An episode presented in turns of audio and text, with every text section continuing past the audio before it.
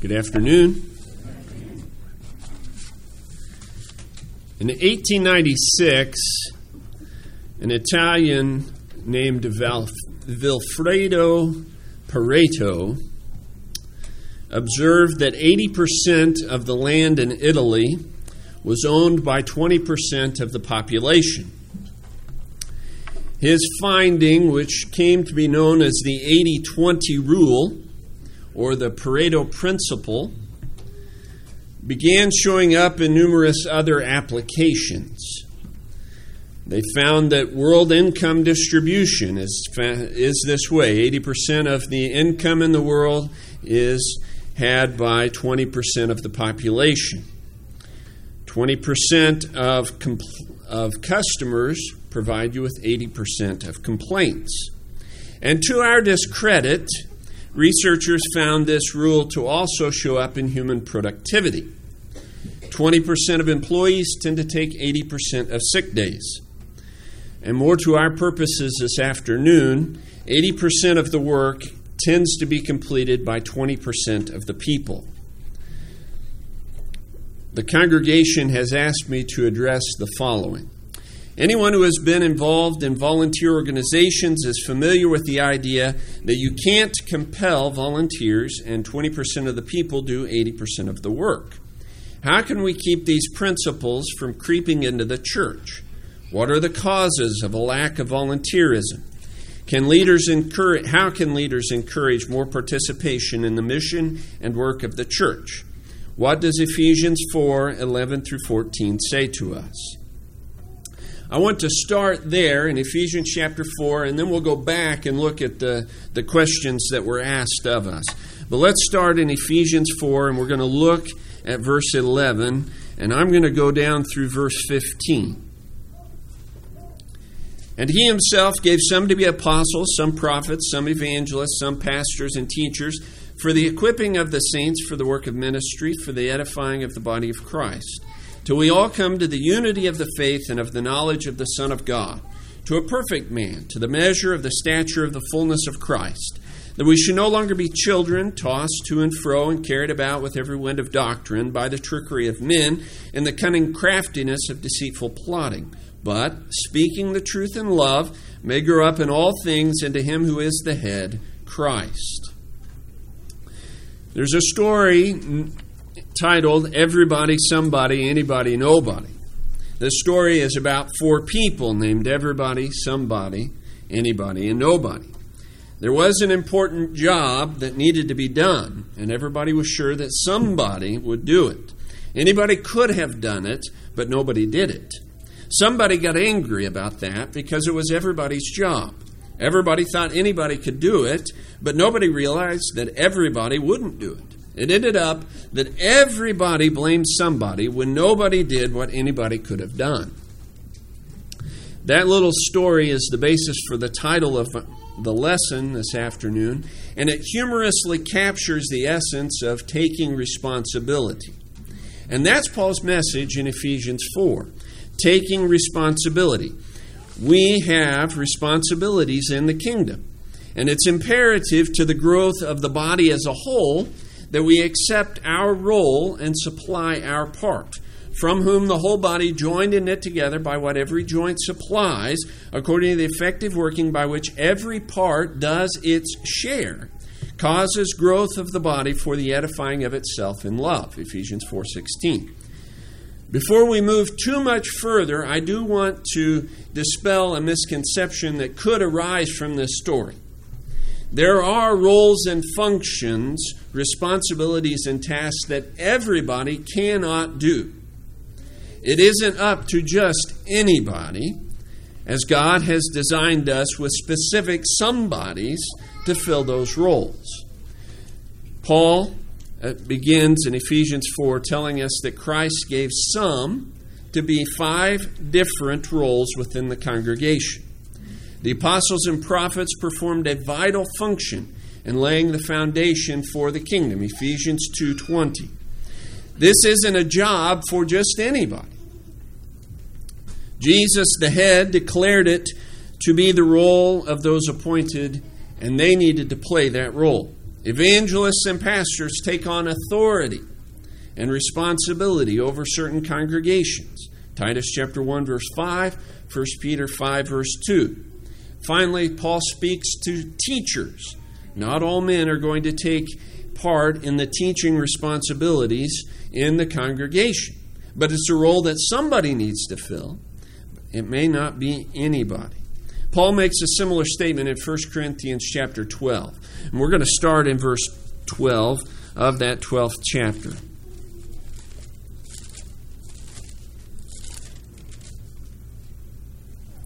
For as the body is one and has many members, but all the members of that one body, being many, are one body, so also is Christ. For by one Spirit we were all baptized into one body, whether Jews or Greeks, whether slaves or free, and have all been made to drink into one Spirit. For in fact, the body is not one member, but many. If the foot should say, Because I am not a hand, I am not of the body, is it therefore not of the body? And if the ear should say, Because I am not an eye, I am not of the body, is it therefore not of the body? If the whole body were an eye, where would be the hearing? If the whole were hearing, where would be the smelling? But now God has set the members, each one of them, in the body just as He pleased. And if they were all one member, where would the body be? But now indeed there are many members, yet one body. Even when we consider each individual member within a congregation, God presents them with a unique set of qualities. Each of us brings something a little bit different to the congregation. We're not all hands, we're not all eyes, we're not all biceps, but we are all Christ. when we consider volunteering in the body, that's a critical point to uphold. We are all Christ's, therefore, we are all important members of the body. Each member is valued by God, and so its contributions to the body must be valued as well. The liver is just as important as the lungs, the small toe just as essential as the thumb. And so we must accept then that it isn't what we bring, but how we bring that matters most. Recently, a couple in our congregation needed assistance moving into, uh, they were moving locations, so they were needing assistance with moving. And it wouldn't shock you that our 90 year old elder didn't show up to help move the boxes. He that's not a role for him to fill anymore. And that's a role for some of us younger to fill. And it was a role that needed to be filled, a volunteer opportunity. It wasn't a job for just anybody. And I think that's an important point to take from 1 Corinthians 12 and Ephesians 4. Everybody, somebody, anybody, and nobody falls flat at the anybody. And we as brethren need to be sympathetic to one another as we evaluate our own selves and the opportunities that we have. But now God has set he, the members, each one of them, in the body just as He pleased. For those of you who are volunteering and participating, it can become very easy to get down and say, Where are the hands that make light work? And that can become our theme. Not very many people showed up. It was really a difficult task because nobody else showed up. Well, maybe that was your opportunity. That was your role to fill. And God blessed you with that opportunity now. Think of it in these terms. You're doing a work which pleases God. God will find work for your brethren, but let Him do that. You focus on serving Him with the opportunities that He provides you. But God composed the body, having given greater honor to that part which lacks it, that there should be no schism in the body, but that the members should have the same care for one another. There are the keys. It's about doing our work and worrying about our own efforts focusing on what we individually can do, thinking about how can I care for my brother? How can I care for one another? It's about building one another up. Let's return to Ephesians chapter 4. Notice here the connection Paul makes between the care we have for one another and our participation in the body. Verse 11.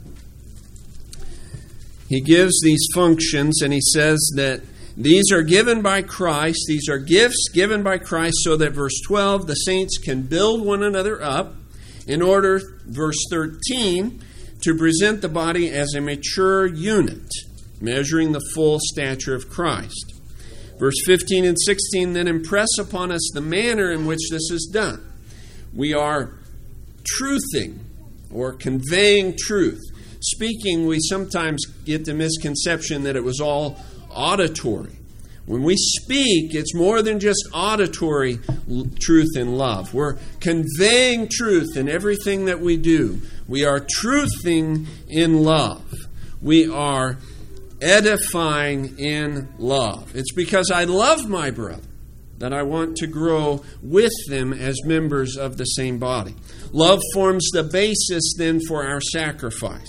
God demands that we sacrifice ourselves and our time so that the body will start to look like His Son. Consider Philippians chapter 2, 5 through 8. Let this mind be in you, which was also in Christ Jesus, who, being in the form of God, did not consider it robbery to be equal with God, but made himself of no reputation, taking the form of a bondservant and coming in the likeness of men, and being found in appearance as a man, he humbled himself and became obedient to the point of death, even the death of the cross.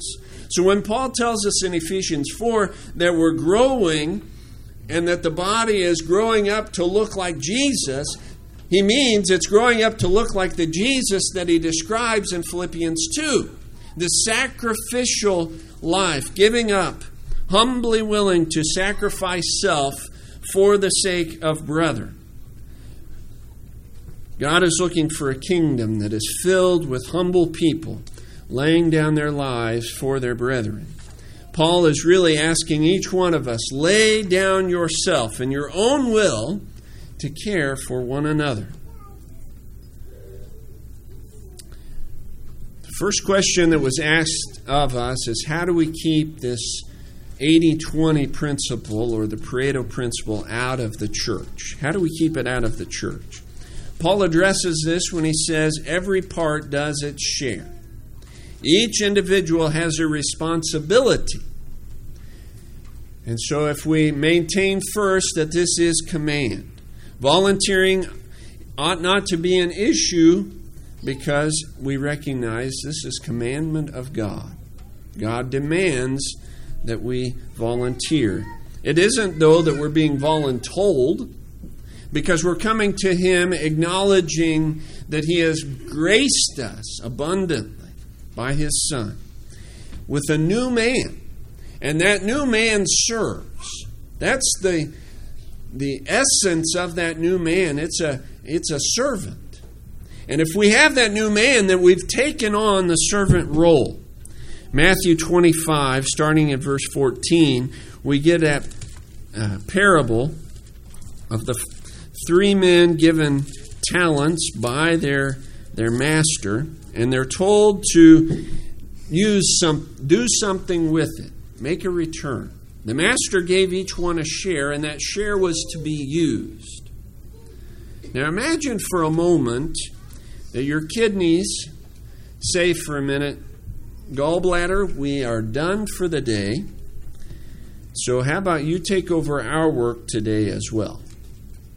Your body really can't work that way can it and neither can the body of Christ. Each member has to supply its own share.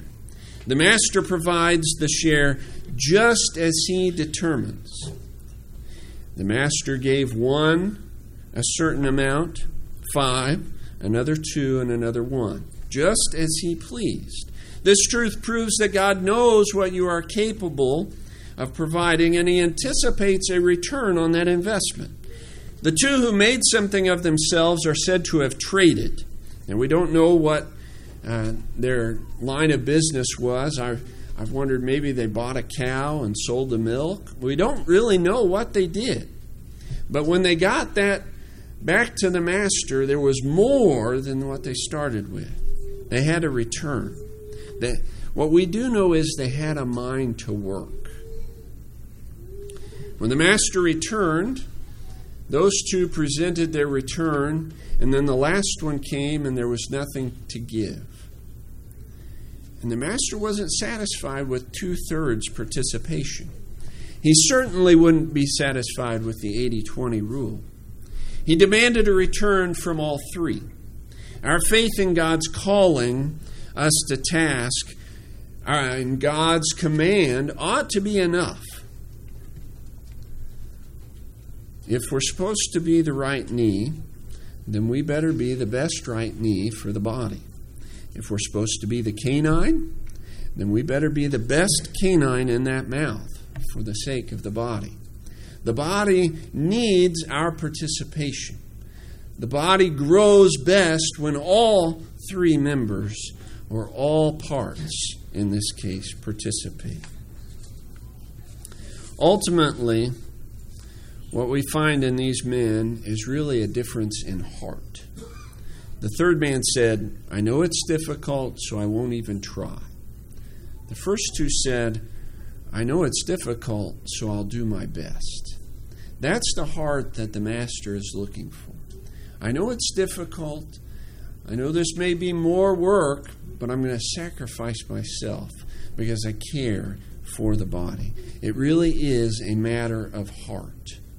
Beyond just commandment is this heart. In Mark chapter 10, 35 through 45, James and John come to Jesus asking for places of high esteem in the kingdom. Later, when the rest of the disciples find out about this exchange, there's a little kerfluffle, and Jesus puts it to rest in verse 42. You know that those who are considered rulers over the Gentiles lord it over them and their great ones exercise authority over them. Yet it shall not be so among you, but whoever desires to become great among you shall be your servant. Whoever of you desires to be first shall be slave of all. For even the Son of Man did not come to be served, but to serve, and to give his life a ransom for many. So the kingdom of God is different than other kingdoms. It's not about rank and power and might and authority. It isn't a kingdom of the haves and the have nots. It's a kingdom of servants, a kingdom of slaves, a kingdom that some have described as upside down. The humble take the throne. James and John and the other disciples needed this reminder, and so do we. Motive is critical. When we're interested in prestige, it can get in our way, and we forget and fail in our service. Have you ever done a task hoping that someone at the end would pat you on the back, say, That was a really good job. At a boy. Here, take this position of great respect.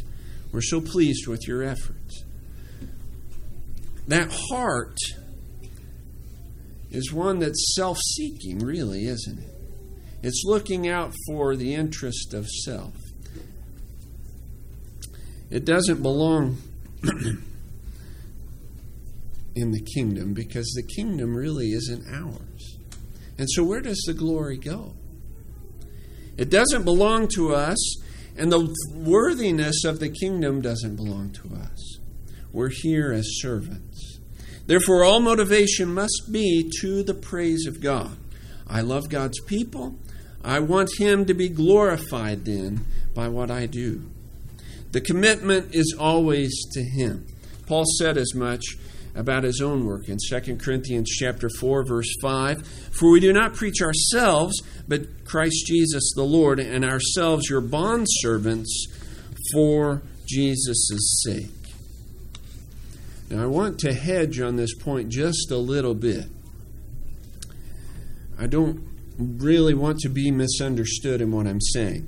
There is a real sense of accomplishment as the master said to the two servants, Well done, thou good and faithful servant.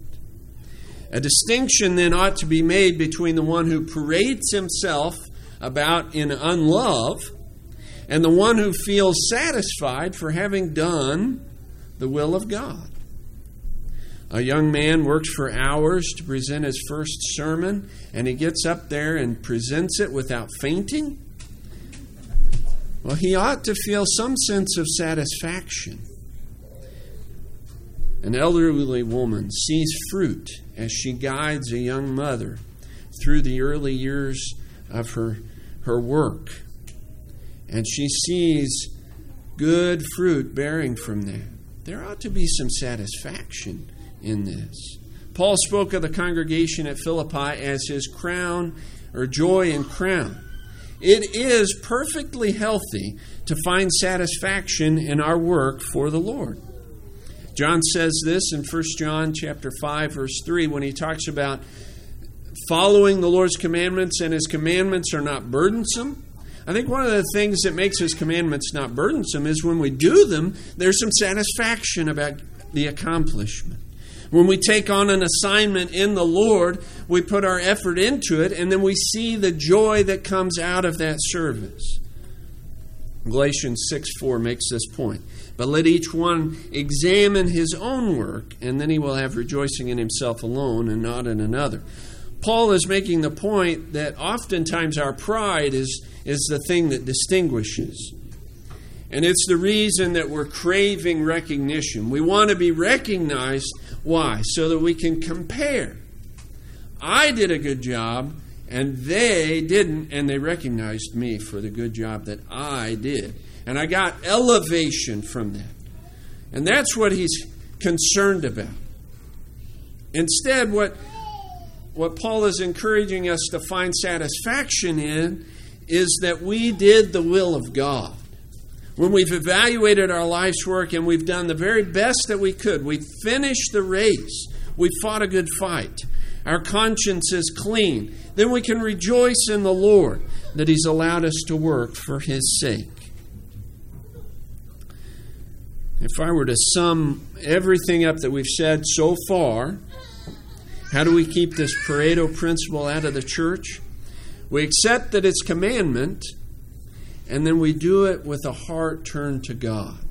A heart turned to God because we love Him, and therefore we love one another. Serve the Lord with joy. Hebrews 10 22 admonishes, Let us draw near with a true heart and full assurance of faith, having our hearts sprinkled from an evil conscience, our bodies washed in pure water. Let us hold fast the confession of our hope without wavering, for he who promised is faithful. And let us consider one another in order to stir up love and good works. We think about one another, and that stirs up in each other good works. What are the causes of a lack of volunteerism?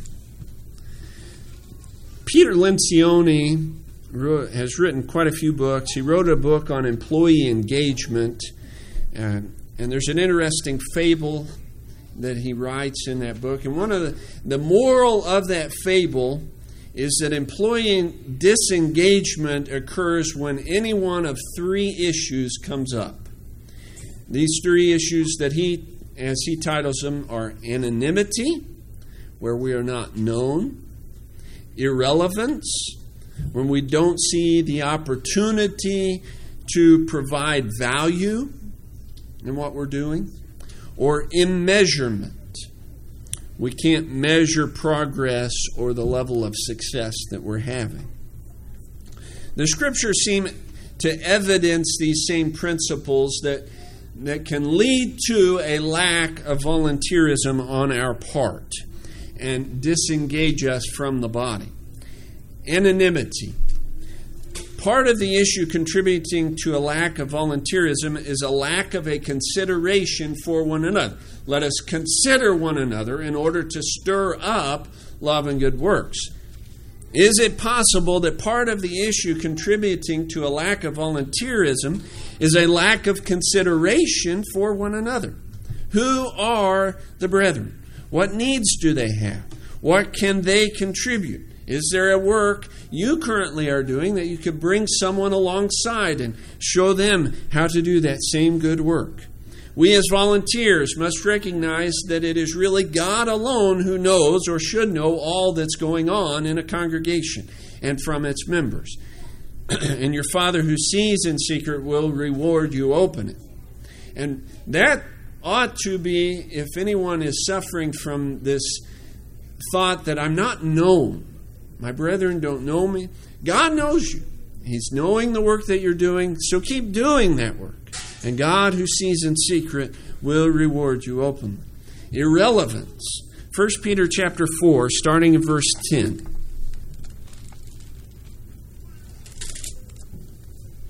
As each one has received a gift, minister it to one another as good stewards of the manifold grace of God. If anyone speaks, let him speak as the oracles of God. If anyone ministers, let him do it as with the ability which God supplies, that in all things God may be glorified through Jesus Christ. To whom belong the glory and the dominion forever and ever. Amen.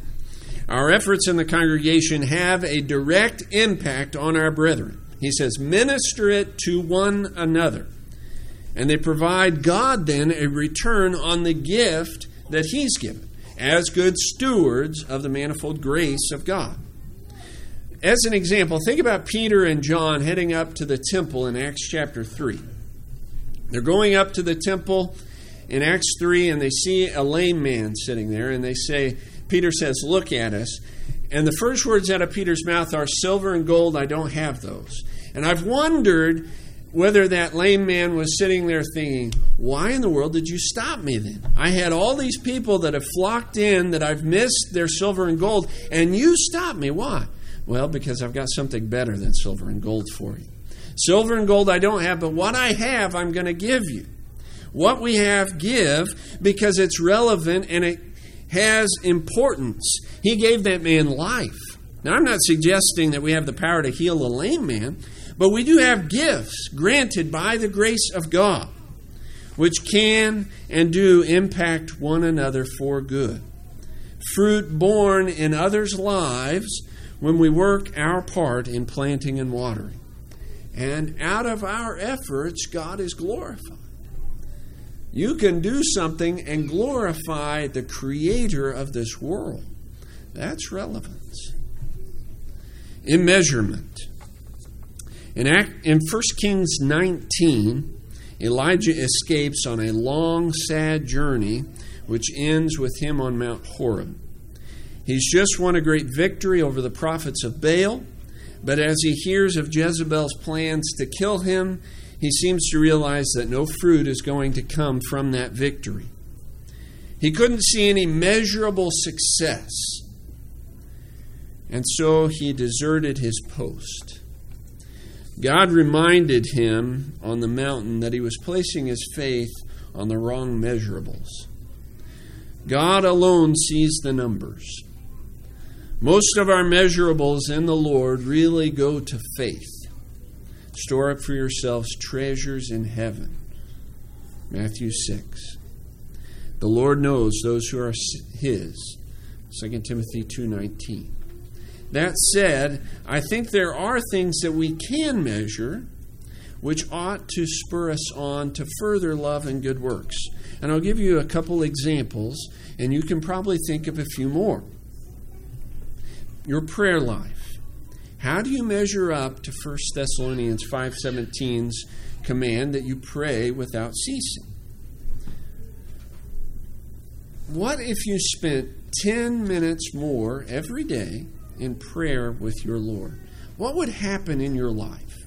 How would that change your perspective? How would that change the amount of time that you consider your brethren?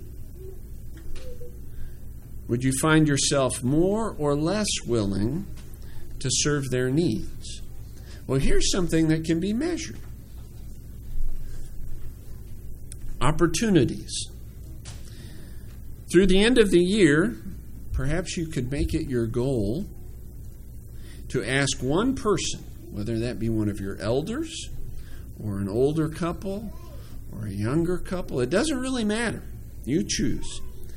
And each month you ask them, How can I help? What can I do to be of service to you? Now, be purposeful and intentional in that. Don't say, if you ever need anything, my phone is always open. Instead, say, how can I help?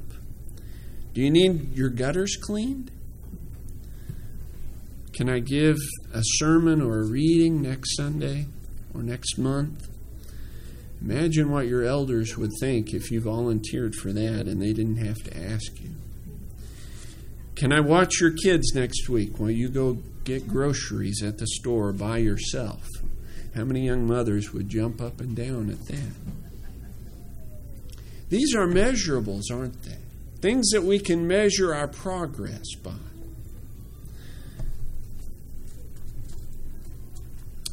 Anonymity, irrelevance, and immeasurable. We really are responsible for fixing those things in our own life. That's not somebody else's responsibility to do. But there are things where the leaders of a congregation can encourage more participation. And that was the last question asked. How can leaders encourage more participation in the mission and work of the church? They can do it by leading by example. Timothy was told by Paul to be an example to the believers in word, in conduct, in love and spirit and faith and purity. Paul willingly put himself out there as an example for others to follow. Brethren, join in following my example and note those who so walk, for you have us as a pattern. Philippians 3:17. So use your effort to stir up love and good works among the brethren. Second, provide opportunities. Now, sometimes brethren can get the false notion in their head that that work is the leader's responsibility. And sometimes it is, but oftentimes it's a misnomer. And it's not true. And you could just as easily have been a good guide and assistant there in that work. Sometimes we get it in our head that it's just easier to do it ourselves, and we shortchange. It can become too easy to just do it without providing opportunities for others. There's an interesting discourse in John chapter 11, starting in verse 39. Jesus said, Take away the stone. Martha, the sister of him who was dead, said to him, Lord, by this time there is a stench, for he has been dead four days. Jesus said to her, Did I not say to you that if you would believe, you would see the glory of God? Then they took away the stone from the place where the dead man was lying. Now, isn't it interesting? Jesus is about ready to raise the dead, and he can't move a stone? Why does he ask somebody else to move that stone? Well, I think the answer is in Martha's response. Martha says, what do you mean? He's been dead four, day, four days. Why, why would we do that? There was, a, there was a calling to faith. That's what Jesus is doing here. She needed to grow. If Jesus does all the work himself, Martha doesn't have the opportunity to learn trust. Often it's just easier to do a task, but we limit the growth in someone else. Instead of rolling the stone away for them, let them do the work. Let them learn to trust in God through challenging experiences. This is effectively building them up as Ephesians 4 prescribed you to do. Equip them with the ability to serve one another. Third, show and tell. Uh, a number of years ago, a group of us young individuals had an opportunity to sit in the basement of the Old Lodge at Eminence with Randy Tetmeyer as he taught us how to lead songs. And I still lead 648 in the Red Songbook occasionally before the Lord's table at a much slower pace than it's written. That's He bore it all. Why? Because Randy Techmeyer showed us that that was an effective song for the Lord's table. And if you slowed the pace and really thought about those words, you could make an impact. He was showing and telling. And that work that he did helped a number of us yet today. Before we send a group of inexperienced and zealous folks out to do work, Are we showing them intentionally? Notice 2 Timothy 2 2. Timothy was to take the lessons Paul had taught him and teach other men so they could teach. So it went beyond them just knowing it. They had to know it well enough to teach. Timothy had to be able to teach teachers. There had to be a deeper understanding, enough that the next crop could teach others also. Intentionality takes planning, but the growth of the members will be worth it. I'll give you an example. You plan to visit someone who's ill in the hospital. Invite one someone to go with you. Show them how to interact with the sick. You'll help them learn compassion and faith and sacrifice. Titus 2 lays this principle out, doesn't it?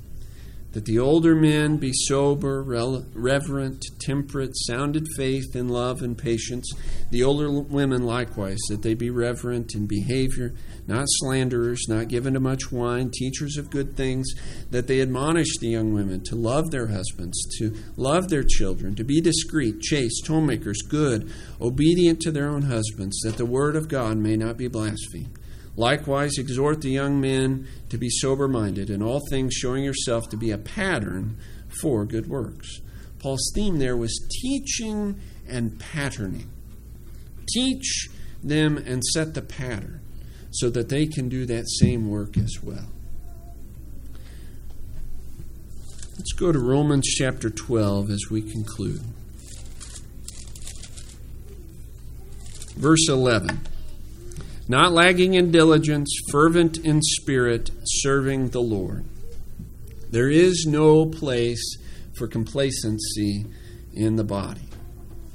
God is seeking servants who are fervent for Him, brothers and sisters who love one another enough to diligently minister to one another as if they were serving the Lord, because they are. God is calling somebody, anybody, everybody, to join in the work of His kingdom. May we all have heart enough to do that work and to be found in the end with a well done, good, and faithful servant.